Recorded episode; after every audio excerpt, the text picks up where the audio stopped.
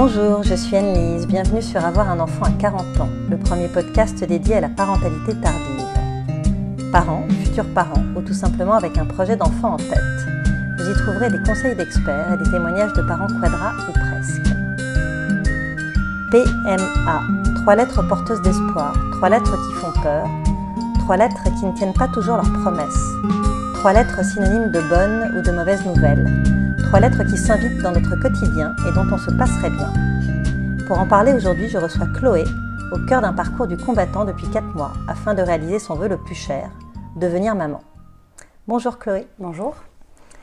Je te laisse te présenter en quelques mots à nos auditeurs, euh, nous dire euh, qui tu es, ce que tu fais dans la vie, avec qui tu la partages.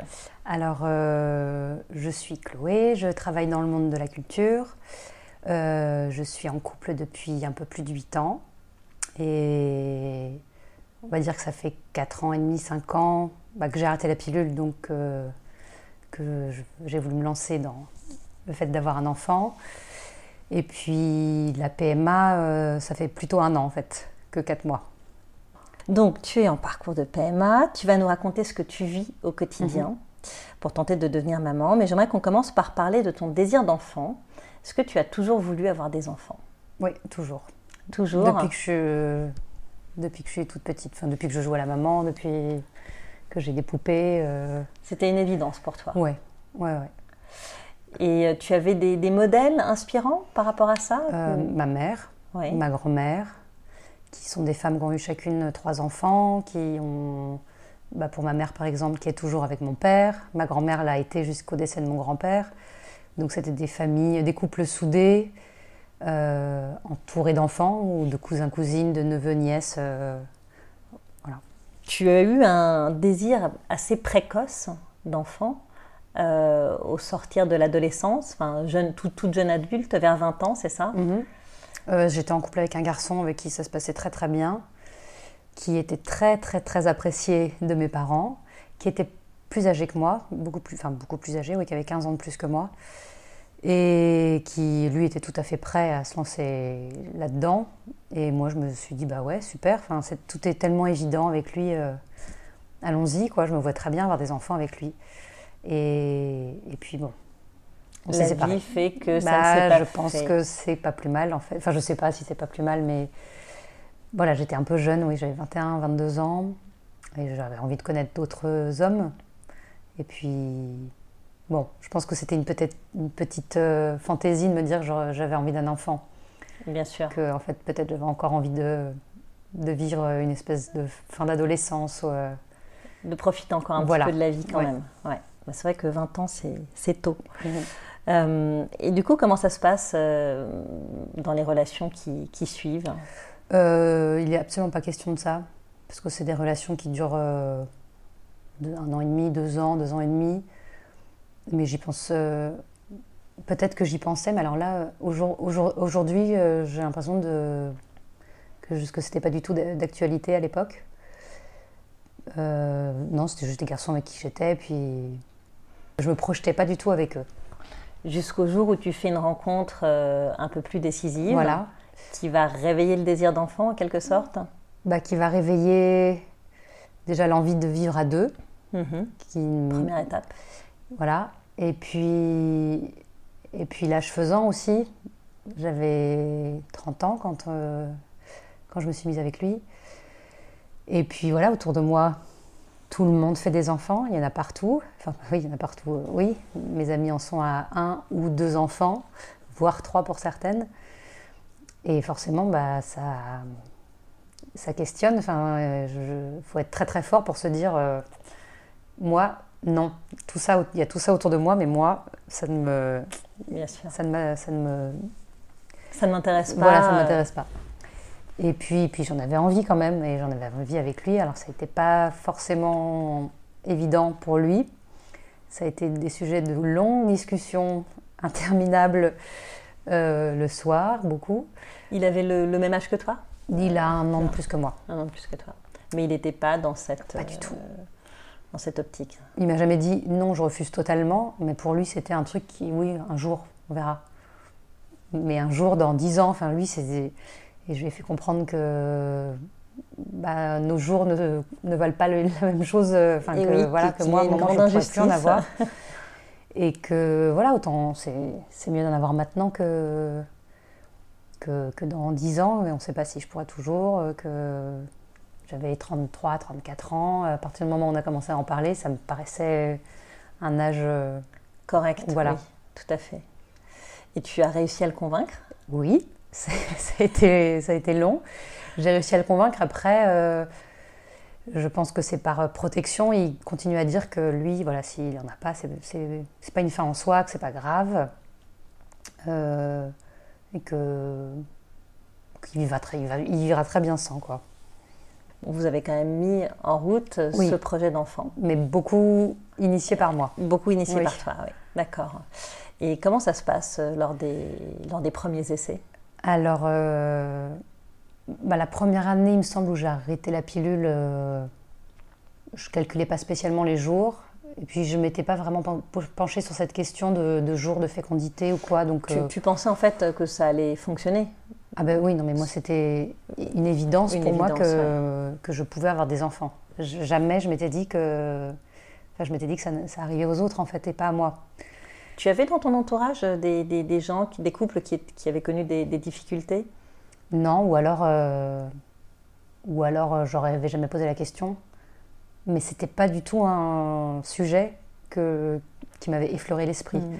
Je savais que ça existait, qu'il y avait des couples qui n'y arrivaient mm. pas, mais euh, c'était loin de moi. Enfin, et bon, la première année, ça venait pas, donc je bon, j'étais pas inquiète. Et puis j'ai commencé à prendre ma température, à faire des coupes de température, à calculer les jours. Et là, que ça a commencé à. Les ennuis ont commencé à arriver dans le couple. Parce que c'est compliqué. Euh, c'est très compliqué de dire euh, c'est maintenant, on a que deux jours, allez, vite, vite. Euh. Moi, je mettais beaucoup la pression. Et lui, dans ces cas-là, il disait bah non, moi, je peux pas. C'est hors de question, je peux pas. Donc ça engendre des disputes qui ne sont pas vraiment favorables euh, au fait de faire l'amour. Et, voilà, il y avait des moments où j'étais ah bah voilà, c'est un mois gâché, super, t'es content, bravo, merci. Et puis, et puis voilà, les mois passent, les mois passent, les mois passent. Et puis au bout d'un moment, bah, je me dis, ça fait, je sais pas, deux ans et demi, je sais plus exactement le. Donc là, tu avais quel âge? Tu étais autour de 35. 35 ans Ouais, 35, 36, je sais plus. Donc 35 ans, effectivement, c'est un âge un petit peu charnière. Enfin, On sait que là, ça, ça, commence à baisser sérieusement. Exactement. En termes de chance. On a commencé à me le dire. Enfin, j'ai commencé à me pencher sur ces questions-là. Tu as été sur Internet? Euh, Non, c'est Magineco, il me semble, euh, qui me parlait de ça. Non, j'ai pas été beaucoup sur Internet au début. C'est Magineco, c'est ce qu'on entend, hmm. c'est, je sais pas, les, les documentaires. Euh. Bien sûr. Le discours ambiant. Voilà où je me suis dit ah mais oui. J'ai plus euh, j'ai plus 25 ans en fait. Euh, et ça ne reviendra plus jamais. Je n'aurai plus jamais 25 ans. Donc euh, il faut peut-être que je me penche un peu plus sérieusement sur la question.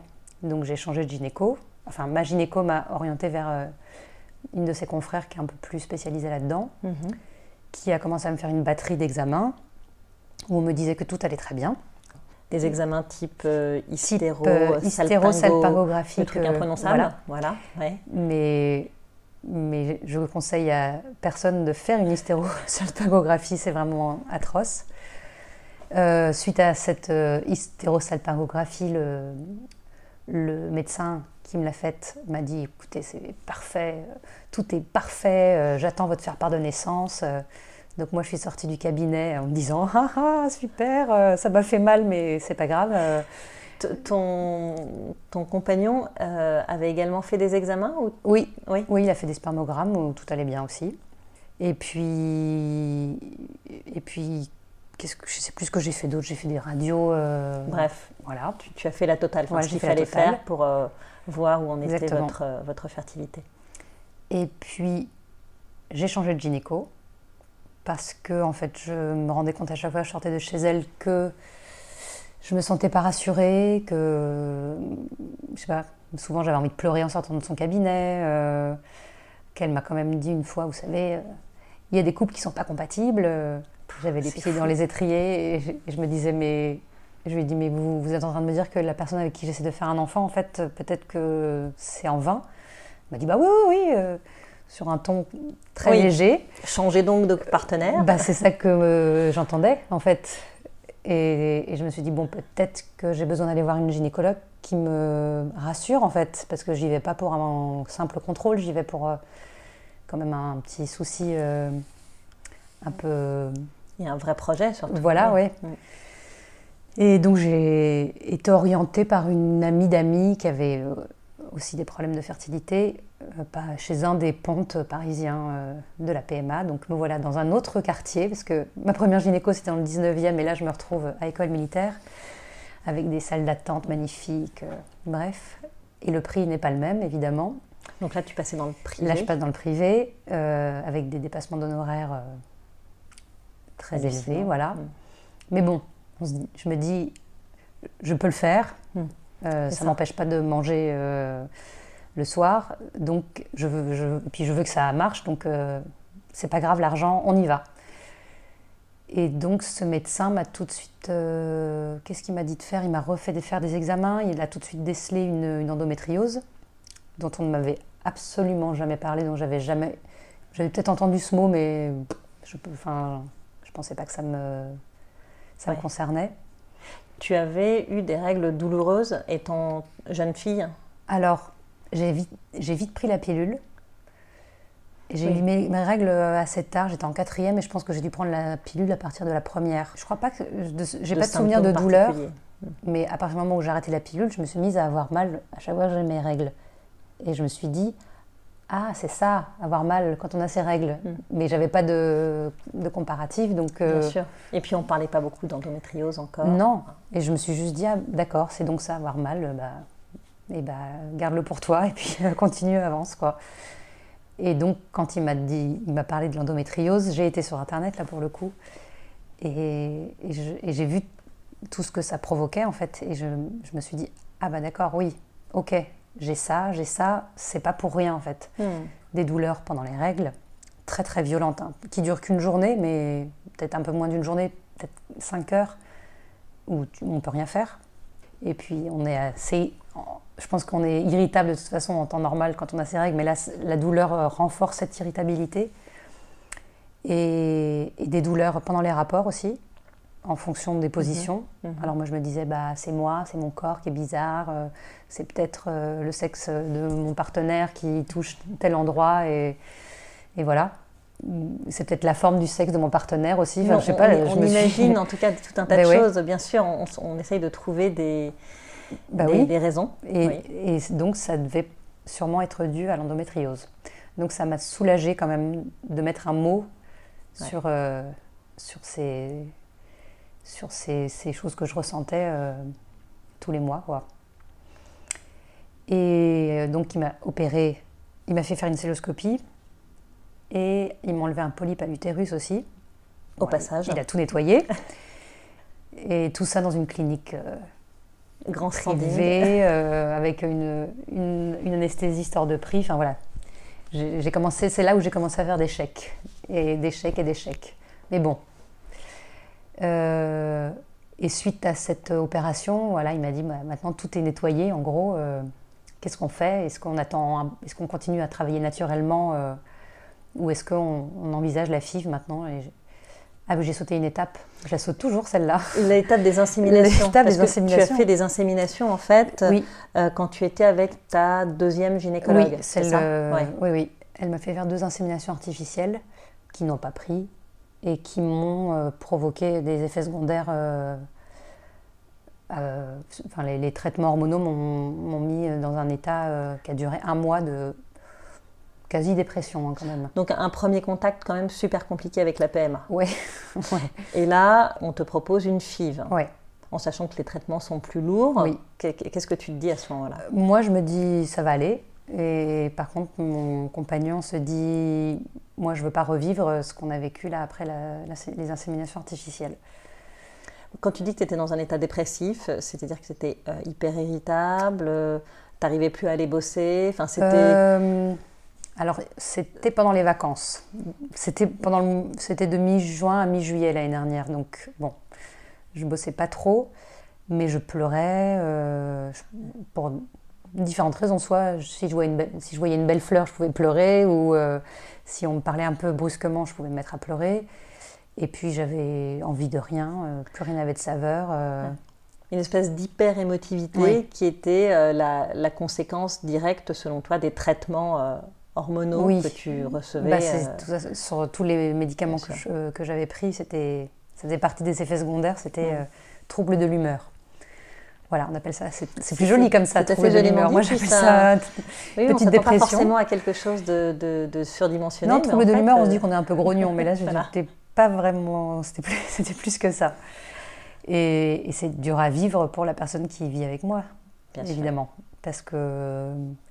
Parce qu'on attend de lui des choses qu'il va pas nous donner. Enfin voilà, ça c'est tout le problème après. euh, Oui, de la communication dans, Dans le un couple, couple, euh, ouais. homme-femme, etc. Exactement. sûr, Et, et il avait très peur de retourner là-dedans. Bien sûr. Et, et bon, je me suis, on s'est dit on en fait une. Et puis on verra. Donc, euh, tu t'es lancé dans la FIV. Alors, comment, co- comment se passent les traitements? Comment se passent les débuts? Alors, euh, ça a commencé en mars. Et hum, ben, le médecin, le gynécologue m'a donné une ordonnance euh, longue comme le bras de choses à acheter. Alors moi, je vais à la pharmacie, j'achète tout et je ressors avec... euh, J'avais jamais... J'étais jamais ressortie de la pharmacie avec autant de sacs dans les mains. Et, des seringues, des je sais pas quoi, bon bref. Et là, on arrive chez soi. Ben, J'ai tout mis sur la table et je me suis dit... Oh j'ai pris une photo parce que c'était vraiment impressionnant. Je me suis dit, c'est tout ça. Je vais me mettre tout ça, tout ça dans le corps pour faire un enfant. C'est quand même. euh, je prenais ça avec humour et ironie, mais quand même, il y avait un. Enfin, j'avais l'impression d'être une vieille dame, quoi, qui, qui a un traitement euh, à rallonge. Et puis arrive le jour de la première injection.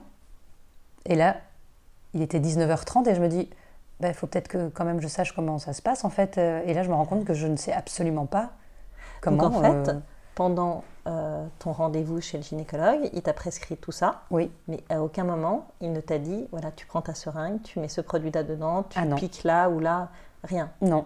rien du tout. Alors peut-être qu'il s'attendait à ce que j'aille voir euh, une infirmière, sauf que c'est des injections qu'on fait tous les jours. Mais est-ce qu'il t'a dit d'aller voir une infirmière, par exemple? Il m'a dit c'est comme vous voulez, vous pouvez le faire toute seule aussi. D'accord. Donc moi je me suis dit bah, ça doit être tel- très simple. Si on te euh, le propose de le faire toute seule, c'est que ça oui, doit être faisable. ça ouais. veut- et, et quand même, il faut avoir. euh, Bon, après, après deux fois, c'est bon. J'avais le coup de main, mais, mais c'est quand même une seringue. Enfin, c'est pas se rien. piquer soi-même, Ouais. c'est- pas évident, bien sûr. Et donc j'étais chez le pharmacien, je lui ai dit comment il faut que je fasse? Et il m'a dit alors je vous donne un, un lien YouTube où on explique ex- très bien euh, comment ça se passe. Et ça m'a sauvée. Donc j'étais devant mon ordinateur à mettre sur play, sur pause pour faire tous les mouvements qu'il fallait faire. Et, euh, et après, après c'était bon quoi. Mais, mais c'est très compliqué, j'étais ouais, toute seule devant. Oui, bien sûr. Non, mais quand ça, on n'y connaît rien, c'est extrêmement compliqué. Bah, oui, Et- c'est quand même un, un acte médical, quoi. Alors, je me suis trompée de seringue une fois. Bon, bah, pas deux, hein, parce que je me suis implantée la seringue qui sert de, pour mélanger les produits, qui est extrêmement épaisse, en fait, qui m'a fait un hématome sur le ventre pendant deux semaines. Bon, j'ai senti quand euh, c'est mon copain qui me l'a enfoncé parce que je, lui ai dit mais je pourrais jamais être toute seule, ça c'est pas possible, vas-y. Donc il y a été boum, Fermement. fermement et je me suis dit rentre. bon là il y a peut-être un petit problème je pense que c'est pas la bonne aiguille Euh, mais voilà on est ouais, on est tout seul quoi Et comment est-ce que tu as supporté ce traitement? Celui-là plutôt bien qu'il était clairement plus lourd que le premier. hein. Quand tu, tu- tu parles de la montagne de médicaments, entre l'insémination et la fibre, ah oui le, le- c'est- pas du tout le même, euh, la même dose.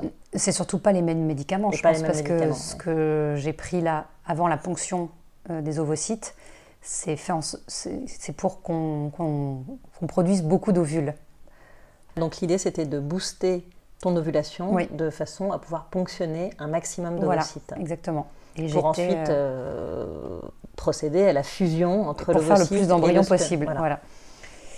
Et, et je, me, sen- je me sentais toute gonflée. Et c'est drôle parce qu'à ce moment-là, je lisais Truisme.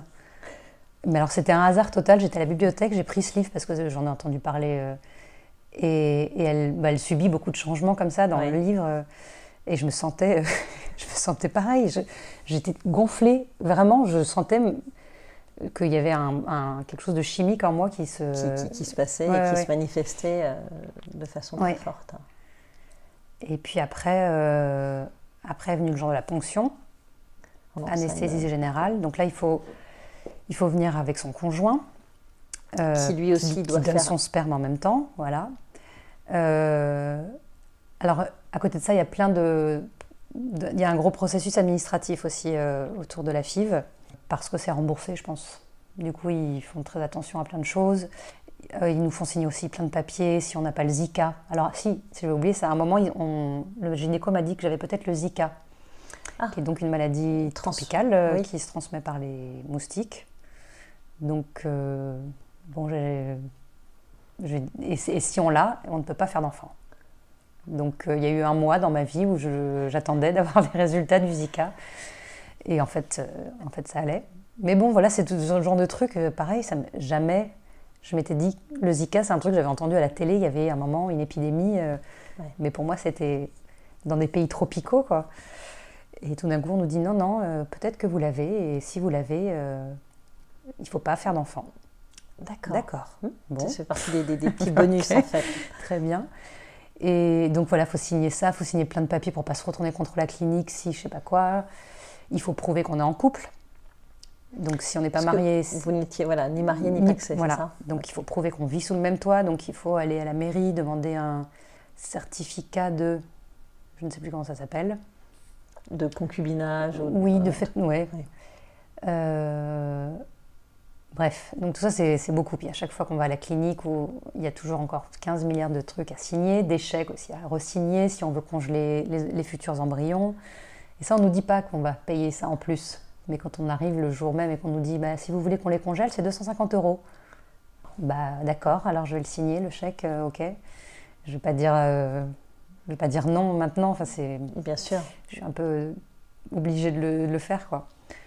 Et la ponction donc euh, anesthésie, anesthésie, générale. Et là on est dans une pièce. J'étais dans une pièce sur un brancard avec des femmes soit qui sortaient de salle de ponction, soit qui, comme moi, euh, allait euh, y rentrer. Et donc c'est un va-et-vient comme ça. Toutes les 20 minutes, il y en a une qui sort, une qui rentre, une qui sort, une qui rentre. Et donc j'avais à côté de moi euh, des femmes qui, étaient en train de se réveiller leur anesthésie générale dans les vapes. Et je les entendais divaguer, dire ah, moi c'est ma quatrième. et, j'étais en, panique, je, pleurais. Et donc dans cette clinique très chic, tu n'as aucune intimité? Non. Le, jour de la ponction, non, c'est un petit peu comme à l'usine. Alors, quand même, si au début on nous met dans une chambre, on est deux, et il y a un petit rideau qui nous sépare, euh, parce qu'en général, il y a le compagnon de l'autre personne qui est là aussi. Euh, on nous demande de prendre une douche à la bétadine et on nous donne des vêtements jetables. Et puis on nous dit qu'on va nous appeler. Donc en attendant, on est sur le lit euh, avec notre conjoint qu'on va appeler aussi pour euh, qui monte au je sais pas quel étage pour qu'il donne son sperme. Et après, on nous monte euh, près de la salle de ponction. Et c'est ouais, c'est à la chaîne, quoi. Et ouais, j'étais un peu en panique. C'est très déshumanisé, globalement. Ah bah oui, complètement. Enfin, on, m'aurait opéré de l'appendicite, il y a... C'était pareil. Je veux dire, il n'y a, rien qui, qui, nous fait penser qu'il y a une maternité peut-être au bout de tout ça, quoi. Il n'y a rien de douillet, c'est l'hôpital, quoi. C'est assez froid et euh, après le personnel est gentil, c'est pas le problème, mais il n'y a pas sur le brancard, euh, il n'y a pas de, il a pas de petits mots, il n'y a pas de. Si, parce que si quand même parce que je pleurais beaucoup, beaucoup. Donc euh, quelqu'un est venu me voir en me disant bah alors ça va pas? Je pouvais même plus parler, ça coulait tout seul. Et puis on, m'a dit ah bah c'est votre première, c'est pour ça, vous verrez, vous allez vous habituer. J'ai dit mais non mais c'est ma première et ma dernière, plus jamais, je veux plus jamais venir. Et l'anesthésiste a essayé de m'apaiser un peu avant de m'endormir quand même, en me disant pensez à quelque chose de, de, joli. Mais je pense que ça ils font ça un peu avec tout le mm. monde. Mais et puis après euh, la journée qui a suivi, tout allait très bien, physiquement tout allait très bien. Et dès le lendemain midi, euh, j'ai commencé à avoir des douleurs. Et là, j'ai eu des douleurs très, très, très fortes. La ponction était le samedi. Et le lendemain, on m'a appelé pour me dire qu'il y avait trois embryons. Donc, on avait pris 13 follicules. Non, ça, on l'a dit le jour même. Et le lendemain, on m'a dit qu'il y avait trois embryons. Et, je me suis mise à avoir des grosses douleurs. Et le transfert devait être le jeudi matin. Et mes douleurs allaient euh, crescendo. Je ne pouvais plus dormir. Euh, et, d'où venaient ces douleurs alors? Alors, je l'ai appris après. J'ai été en hyperstimulation ovarienne. J'ai produit beaucoup de, follicules. J'en ai produit 13, ce qui est apparemment beaucoup. Et du coup, après, le corps, euh, enfin, mon corps a Ne trop réagi en fait euh, à l'eau vitrelle, qui est l'injection que l'on fait 12 heures avant la ponction, je ne sais plus combien d'heures euh, exactement. Et, et donc, le jour du transfert, on va dans la, à, la, à la clinique et, et le gynéco nous, nous dit que ça ne va pas être possible de faire le transfert parce que je suis en hyperstimulation ovarienne et que si on le fait, euh, mon corps risque de ne pas supporter et je risque de passer mon premier mois de grossesse euh, à la clinique. Waouh. Donc, par mesure de sécurité, euh, il, m'a dit, on- il nous a dit on va attendre. Et ça m'a soulagée de me dire que voilà, j'allais avoir quelques mois de répit. euh, Que tu n'allais pas enchaîner en fait. Exactement, que mon corps allait pouvoir reprendre ses droits, j'allais pouvoir penser à autre chose. Et, et ça a été le cas, j'ai complètement oublié. Les- le mois et demi qui a suivi, j'ai complètement oublié qu'il y avait ça dans ma vie. Et puis il a fallu retourner après. Et alors, juste un point sur cette histoire d'hyperstimulation ovarienne, c'est quelque chose qu'on ne peut pas prévoir en fait. Non. Il, il faut le tester.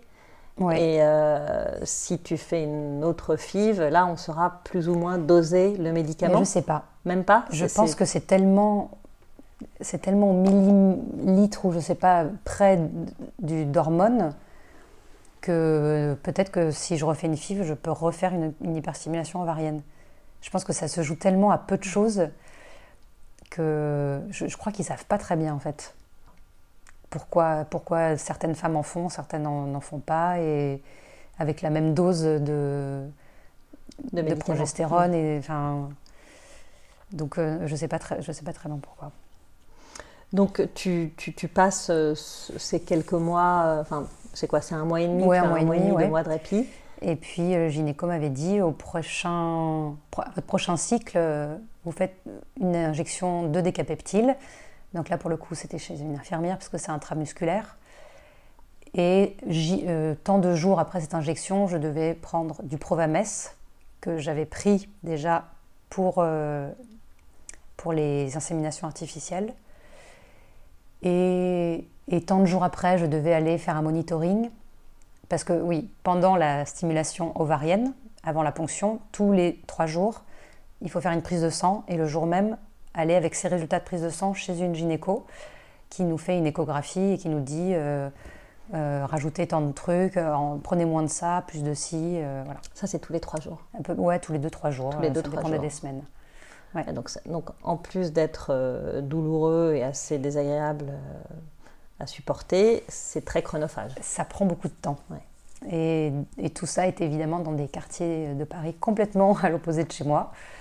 Euh, donc oui, je- oui, ça prend du temps, ouais.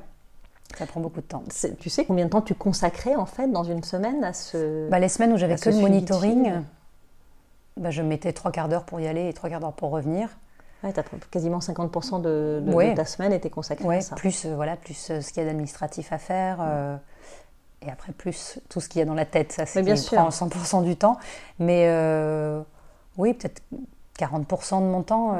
oui, ça prend beaucoup de temps, ouais. Bon, J'aurais eu une clinique juste à côté de chez moi. euh, Oui, ça aurait été complètement différent. Et puis donc c'est rarement le cas. Enfin, J'avais un labo, ouais, j'avais un labo juste à côté de chez moi, donc logiquement j'allais faire mes prises de sang dans ce labo-là. Mais la gynécologue que je voyais pour le monitoring euh, n'a- n'aimait pas ce labo, euh, voulait que j'aille dans tel labo qui eux donnent les résultats au bout de deux heures. Sauf que ce labo-là, il est à Neuilly, à, euh, enfin encore une fois à l'autre bout de chez moi, donc je n'allais pas aller pour une prise de sang dans ces, enfin, à l'autre bout de Paris, quoi. Ouais. Ce que j'ai fait là cette semaine, j'ai dû faire une prise de sang lundi parce que j'avais rendez-vous lundi. C'était la Pentecôte. Et le seul laboratoire ouvert ce jour-là était à Neuilly. Et, et alors, il y avait, je sais pas, toute l'île de France qui est venue te faire faire une prise de sang ce jour-là. J'ai attendu, euh, je pense, 1h50. Alors vraiment, je ne m'attendais pas du tout à ça. Je me suis dit, je fais l'aller-retour rapidement. Une prise de sang, c'est rapide. Alors oui, la prise de sang, c'est très rapide. hein, mais Oui, tout ce a Là, il y avait de la prise monde. de sang. J'avais l'impression que les gens faisaient la queue pour, euh, je sais pas, le concert de Madonna. Tout d'un coup, il y avait un attroupement devant un immeuble à Neuilly. Et je me suis dit, c'est quand même pas ça. Ah si. Ah ben oui, tout le monde vient faire euh, un peu la même chose que moi. C'est fou. Et il y avait des femmes qui faisaient la queue que j'ai retrouvées euh, quatre heures après dans le cabinet de, de la gynéco. Qui faisait, voilà, on s'est dit qu'on avait la, même- la même vie. Ouais, ouais, en fait, euh, tu n'as vraiment aucune maîtrise sur les événements. Non. Donc c'est ça qui doit être aussi extrêmement déstabilisant. Et... Ben ouais, on est très passif. Enfin, on est très. Là, j'attends l'heure de mon transfert. Ben, je le saurai. Je le saurai un jour et demi avant. Donc il faut voilà, faut être prêt à toute toute éventualité. Et alors, je ne sais pas comment. Moi, j'ai la chance. Enfin, j'ai la chance. Je suis intermittente, donc voilà, y a... je travaille pas tous les jours. Tu peux mais je ne sais pas comment gérer ton temps. Voilà, comment font les femmes qui sont salariées. C'est quand même. Euh, c'est compliqué, quoi. bien sûr. Donc, en fait, tu es en attente de faire le transfert. Voilà. D'accord. Ça, qui doit être dans trois jours. Ok. J'ai des questions par rapport à tout ce qui peut euh, t'accompagner dans ce parcours. Est-ce mhm. que tu as testé des, médecines douces? Oui. Ouais. Alors, je, je, suis suivie depuis à peu près deux ans par une acupunctrice, enfin, qui, est, qui est médecin généraliste et qui fait de l'acupuncture pour bah, beaucoup pour ça en fait, hein, beaucoup pour des problèmes de fertilité, qui a elle-même fait une FIV et donc qui est, bah, alors euh, elle, elle me sauve euh, parce que parce qu'elle elle me comprend, parce que mm. parce qu'elle prend le temps, parce que elle fait preuve de psychologie. Bah, oui. ce que tu as vécu. Alors sûrement parce qu'elle l'a, ouais, parce qu'elle l'a vécu, ça doit aider, mais euh, je sais pas, elle est douce, elle est, enfin, elle, euh, heureusement qu'elle est avec moi dans, ce, dans cette aventure. Et donc, euh, bah, elle, par exemple, j'ai rendez-vous l'après-midi. Euh, je pense que le transfert devrait se faire le matin et, j'ai rendez-vous l'après-midi. Elle m'avait dit, elle m'a dit de toute façon que, que ça se fasse à n'importe quelle heure du jour ou de la nuit, le transfert, je m'arrangerai sur mon emploi du temps pour faire une séance. Je dis, bah, merci. Alors vraiment. C'est chouette. Ouais. Oui, parce que donc euh, l'intérêt de l'acupuncture, c'est que ça peut vraiment favoriser la FIV. En fait, ça, ça met ton corps euh, en état de recevoir. Je suppose. Alors moi, je me dis surtout que ça me détend. Oui. Parce que. Ce qui est déjà une, très important. Parce que c'est, je pense que c'est 80% de de ce, enfin comment je sais pas comment dire. De réussite. Enfin, oui, de, ce qui va te permettre de je pense que je, serais beaucoup plus détendue, euh, les choses iraient peut-être un peu mieux. Enfin, j'ai tendance à me dire ça, que mhm. peut-être euh, tout ce stress fait que ça bloque aussi. Donc j'y vais aussi beaucoup pour ça. Mais elle fait aussi des points euh, pour, je sais pas, que ça circule mieux dans l'utérus, je sais pas. Pour stimuler, voilà, oui, des choses qui sont un peu plus, un peu plus dédiées, oui. quoi. Ouais. J'ai fait, moi j'ai tout fait. Hein. J'ai fait du shiatsu. donc ça c'est quand même beaucoup pour se détendre. Hein. Je sais pas. Bon, c'est les mêmes points que l'acupuncture, donc j'imagine qu'il doit peut-être aussi faire euh, stimuler des zones euh, autour de, des organes reproducteurs. Enfin, je sais pas. J'ai fait de la de l'hypnose. J'ai fait. Alors l'hypnose, tu travaillais comment? Tu, tu, tu, essayais de te concentrer sur ce projet d'enfant? Oui, ouais. Euh, tu te projetais enceinte? Non, alors une séance, j'étais il fallait que je m'imagine dans mon corps, je me baladais dans mon corps où je voulais, et petit à petit, j'arrivais dans, les trompes, dans l'utérus, dans le vagin, et voilà, je devais un peu explorer, voir si c'était agréable d'y être, euh, voilà, voir ce qui se passait euh, là-dedans, quoi. Et donc ça, j'ai fait, j'ai dû faire 3-4 séances d'hypnose. J'ai fait de l'ostéopathie.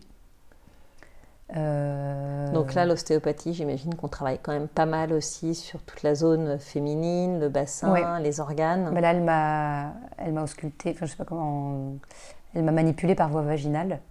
Et puis à la fin, elle m'a dit, écoutez, là, c'est parfait, euh, tout est parfait. Écoutez, là, euh, bon, soit vous êtes enceinte actuellement, soit vous allez vraiment l'être dans les jours qui viennent. Je me dis, comment elle peut, savoir ça?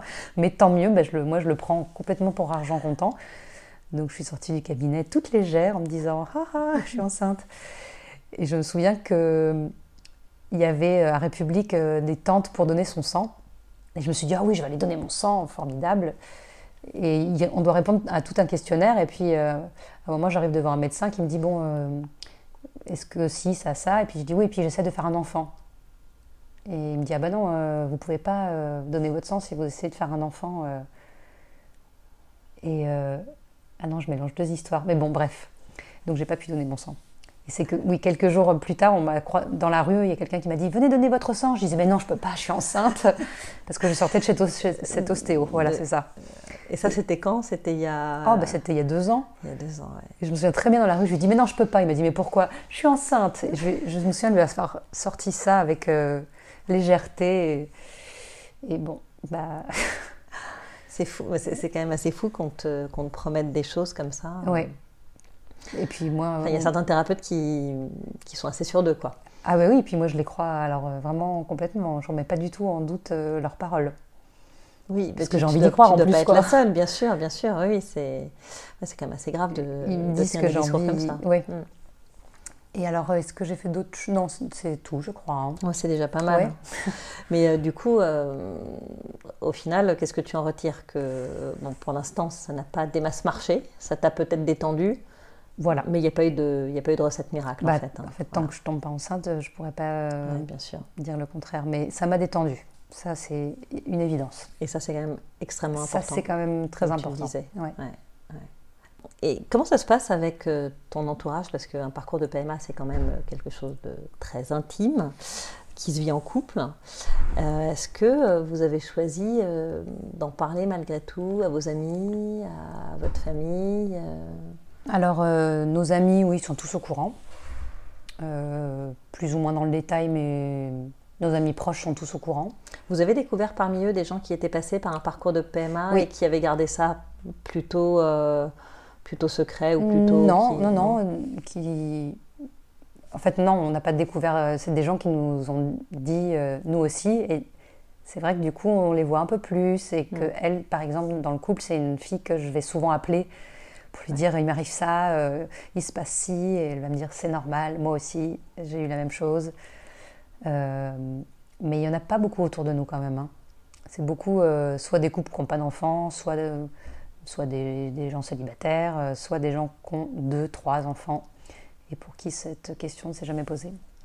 D'accord. Donc nos amis sont au courant et ma famille, euh, ma famille, mes parents ne le sentent pas. Ils savent qu'on essaye, mais ils savent pas par quels moyens. D'accord. Euh, et j'ai des deux frères. Mon frère aîné, je sais pas trop. Ma belle-sœur le sait, donc je me dis peut-être qu'elle lui en parle. Et, et pourquoi est-ce que tu ne t'étends pas plus avec ta famille? Euh, parce que j'ai pas envie de les rass- d'avoir à les rassurer là-dessus. Tu veux pas porter leur angoisse en fait, Voilà. c'est ça? Ouais. Ouais. Je veux pas que. bah, c'est surtout, je pense plutôt à ma mère qu'à mon père. Je veux pas qu'elle m'appelle tous les deux jours en me disant Ah, C'était le jour où tu avais rendez-vous, alors qu'est-ce qu'on t'a dit? C'était le jour aussi. C'était... Bien sûr. Donc, euh, donc, je veux pas lui dire. D'accord. Je sens déjà trop les regards euh, quand on- il y a des, des réunions de famille. Elle regarde si je bois de l'alcool. Je vois très bien. je, vois très- je la connais bien. Ou oui, enfin ce genre de choses quoi. Elle a envie d'être grand-mère aussi. Oui. Bah, oui, Et, oui. et elle t'a, tu, tu- tu as eu à, à subir un peu des réflexions euh, au cours de ces dernières années ou- De sa part de leur- Oui, de la- ou enfin de la part de ton entourage ou de tes parents ou la famille éloignée, des, des réflexions euh, soit sympathiques, soit désagréables Euh, à ce oui, sujet-là, plutôt sympathique quand même. hein. J'ai pas eu de. plutôt bienveillantes? Oui, j'ai pas eu de. Bon, bah, quand même, faudra t'y mettre. Parce que ça peut arriver, ça c'est- aussi. c'est- le sous-entendu qui est, qui est Oui. là-dedans. Mais, mais oui, ma, ma mère, ma grand-mère aussi, il y a pas longtemps, m'a dit ça. Alors, euh, mais c'est toujours très bienveillant. Hmm. Mais parfois un peu maladroit parce que Oui, euh, bah, les gens ne savent euh, pas ce que tu vis. Donc voilà. euh, c'est bon, compliqué. pas, comme ils ne le savent pas, je garde, je, je garde le sourire et je dis oui, ben on verra, peut-être. Peut-être qu'on fera un enfant, peut-être pas. Enfin, je reste euh, très vague. J'imagine que ça ne doit pas être euh, hyper simple Non. euh, à vivre. Euh, en ce qui concerne le couple, euh, c'est vrai qu'on sait aujourd'hui que certains couples résistent mal à un parcours de, de PMA. C'est quand même quelque chose d'extrêmement euh, brutal, quelle que soit l'issue d'ailleurs, euh, négative ou positive. Euh, comment vous faites pour vous protéger et pour rester soudés? Alors j'imagine qu'il y a des hauts, qu'il y a des bas, mais vous ouais. êtes Comme c'est plutôt un bas en ce moment, bah, on voit une thérapeute euh, depuis, depuis longtemps. On la voit pas du tout régulièrement, mais dès qu'il y a un petit moment où, dans, le- voilà, dans notre histoire, on a besoin, on prend rendez-vous. Et, euh, et là, on l'a vu cette semaine. C'est moi qui ai ressenti le besoin qu'on aille la voir pour parler de ça. On, Mhm. on a déjà parlé de la FIV avec elle, mais là, je me suis dit, bon, c'est trop, on est trop à vif là à la maison, il faut, il faut- ce serait bien qu'on en parle à une, une personne qui nous connaît. Donc, bah voilà, ça par exemple, ça fait partie des solutions, mais bon, c'est pas. Tous les couples n'ont pas envie d'aller voir. Euh, non, bien sûr, c'est pas une baguette magique, mais c'est quand même quelque chose qui soulage. C'est ça, le fait de verbaliser. Euh. Bah, c'est comme ça, lui, il comprend ma solitude extrême dans ce parcours, parce que c'est ça en fait du coup qui crée des, des animosités dans le couple, c'est que c'est qu'on se sent très très très seul alors physiquement, c'est sûr, hmm. parce qu'il n'y a que nous qui ressentons. En tant que femme, c'est toi qui portes effectivement le, protocole médical. Psychologiquement euh, et même, je dirais, psychanalytiquement, je passe mes journées à me répéter qui je suis dans le monde, est-ce que j'aurai un enfant, pas d'enfant, quelle est ma place? Et ça, pareil, c'est très difficile de le partager. Et puis après, il y a tous les effets secondaires, il y a tous les rendez-vous, il y a tout le planning à gérer, qu'on est seul à gérer, quoi. Et, ça, ça crée un peu de, rancœur. Parce que lui, comment est-ce qu'il vit le parcours depuis le début? Tu, nous disais en, début d'interview qu'il était quand même plus détaché, enfin en tout cas qu'il donnait cette, cette sensation d'être euh, plus dans le bon, bah, si ça marche, ça marche, si ça marche pas, tant pis. Oui. Il est, il est toujours sur cette euh, oui. position Il est toujours. Oui, oui, oui. Donc il est moins stressé enfin, dans les moments. Euh, alors je pense qu'il l'était le jour de la ponction parce qu'il fallait qu'il donne son sperme. Donc il... Et qu'effectivement faire ça sur, sur commande, c'est quand même pas. Mais le reste du temps, non, il n'est pas stressé du tout. Il est. Je pense que ça l'ennuie beaucoup de me voir pas bien. Et, il commence du coup à avoir euh, une réaction très contre la, la, la FIV parce qu'il voit que ça, ça met que de la lourdeur, enfin pas que, mais ça met beaucoup de lourdeur dans notre couple. Donc il dit beaucoup de mal des médecins, il comprend pas si et pourquoi ça, et pourquoi on t'a pas dit ça, et de toute façon c'est nul, la FIV, de toute façon moi j'en voulais pas. Euh. Mm. Donc il a beaucoup ce discours-là. Quoi. Il a tendance à se braquer un peu en fait. Mais euh, il est vrai que euh, l'environnement médical a tendance à favoriser ce genre de comportement. Enfin, je sais pas, vous, qu'est-ce que tu, tu, retires toi de tu me disais que c'était un peu déshumanisé. Oui. Est-ce que ça euh, manque de psychologie euh, globalement Oui, c'est pas que ça, il n'y en a pas du tout. Il n'y en a pas du tout. vous n'êtes pas tombé sur un, gynéco ou, qui, s'est montré quand même un peu plus psychologue que d'autres Si, mais, mais c'est rapide. Euh, ben J'en parlais ce matin avec Déborah qui me disait qu'il est, que lui et d'autres sont réputés pour que, en général, les rendez-vous durent entre 13 et 14, 15 minutes max, et c'est à la chaîne. Donc il nous dit, vous faites ci, ça, ça, ça, ça, ça va, vous avez tout compris? Bon, bah bon courage, hein. allez, on se revoit dans tant de jours. Et, et puis en fait, on est un numéro, quoi. Il n'y a pas... Il y a, on n'est pas materné du tout, il n'y a pas d'accompagnement... Euh, plus doux que ça. Enfin... bien sûr. Donc si, euh, si, si, si, à côté de ça, toi, tu ne fais pas des démarches pour être un peu soutenu et aidé, c'est très compliqué. Oui. Et il faut avoir les moyens de le faire. Parce que ça coûte très cher aussi d'aller voir euh, des acupuncteurs, euh, des, du faire du shiatsu. C'est un... Est-ce que tu, tu, tu, peux nous donner un peu un, un montant global de ce que j'ai dépensé, de ce que tu as dépensé depuis le début? Bah, Je dirais 5000 euros. 5000 euros. Ouais. Entre les deux inséminations? Entre tous les rendez-vous, les inséminations, euh, plus je compte toutes ces médecines douces euh, en parallèle. Quoi. En sachant qu'il y a une partie des frais qui sont quand même remboursés. Oui. C'est ça, c'est-à-dire qu'on est, on est quand même dans le cadre où euh, les inséminations, elles ont été remboursées. Mais pas à 100%.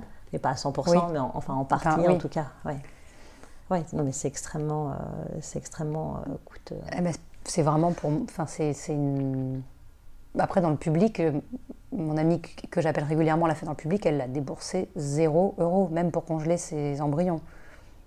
Donc, euh, je me dis que si ce transfert ne marche pas et qu'on décide de continuer, je pense que je passerai dans le public. D'accord. Parce que, parce que, un moment, on ne sait pas si c'est. Est-ce qu'il est continue, est-ce qu'il tire sur la corde pour avoir plus d'argent ou, euh, Enfin, forcément, on se pose ce genre de questions, quoi. évidemment. Mm. Bien sûr. Du coup, euh, tu, es dans quel état d'esprit aujourd'hui? Est-ce que tu te sens prête à continuer? Coûte que coûte? Est-ce que tu, je sais pas, est-ce que tu envisages le don euh, d'ovocytes ou de sperme ou euh, l'adoption? Alors le don d'ovocytes et de sperme, non. Je crois, non, je pense pas. continuer coûte que coûte, je sais plus. Là, je suis un petit peu perdue. Je pense que les effets secondaires agissent très fort en ce moment sur moi, donc, euh, donc je suis un peu perdue. Je suis perdue dans mon couple. Euh, j'espère que je vais sortir de ce gros brouillard. Euh, donc là, je sais pas. Si ça fonctionne pas, l'adoption, on en a parlé. Voilà, ça, a été évoqué. Moi, j'ai un peu regardé sur Internet comment les critères qu'il fallait remplir. Mhm. Mais voilà, j'ai pas été. T'as pas été plus loin. Pas été plus loin. Mais vous n'avez pas lancé. Certains couples euh, en parcours de PMA lancent en mhm. parallèle euh, une, une procédure, mais, un processus euh, d'adoption, mais non, vous n'en êtes pas. Non, on l'a pas fait, non. Et ton, ton compagnon, lui, est plutôt en mode un peu résilience? Oui, et puis lui aussi, il a un discours un peu politique en disant que de toute façon, le, monde va, va, à sa perte, que, que l'être humain euh, est un et pas quelqu'un et pas une, pas une que l'être humain n'est pas bon et que euh, et que le monde va mal et que rajouter euh, des êtres humains sur terre c'est vraiment c'est vraiment la pire des choses à faire et que ouais, donc un discours quand même plutôt sombre. Oui non donc c'est ça qui renforce encore plus ma solitude de parce que je l'entends ce discours et je peux l'envisager très bien, mais bon, on a décidé de se lancer là-dedans, donc. Euh, oui, il faut quand même essayer de, de, de tenir. Euh, voilà, faut tenir le cap quand même. De tenir le cap et, et d'avancer. Euh. D'accord, oui, bah, c'est vrai qu'il y, y, a des hauts et des bas dans, les, oui, tout à fait. dans les parcours de PMA. Je pensais pas que c'était aussi dur. Vraiment, et je pense que tant qu'on ne le vit pas, je pense qu'on ne sait pas même, même si on nous le dit, euh, j'imagine que c'est comme l'accouchement. Enfin, c'est souvent ce que j'entends dire. Certainement, oui. On nous dit oui, ça fait mal, mais bon, tant qu'on ne le vit pas. Euh, mais ouais, là, euh, c'est très très violent. Ça, ça me gâche quand même beaucoup de journées. Ça me gâche un peu des moments de vie, quoi. C'est ça qui est.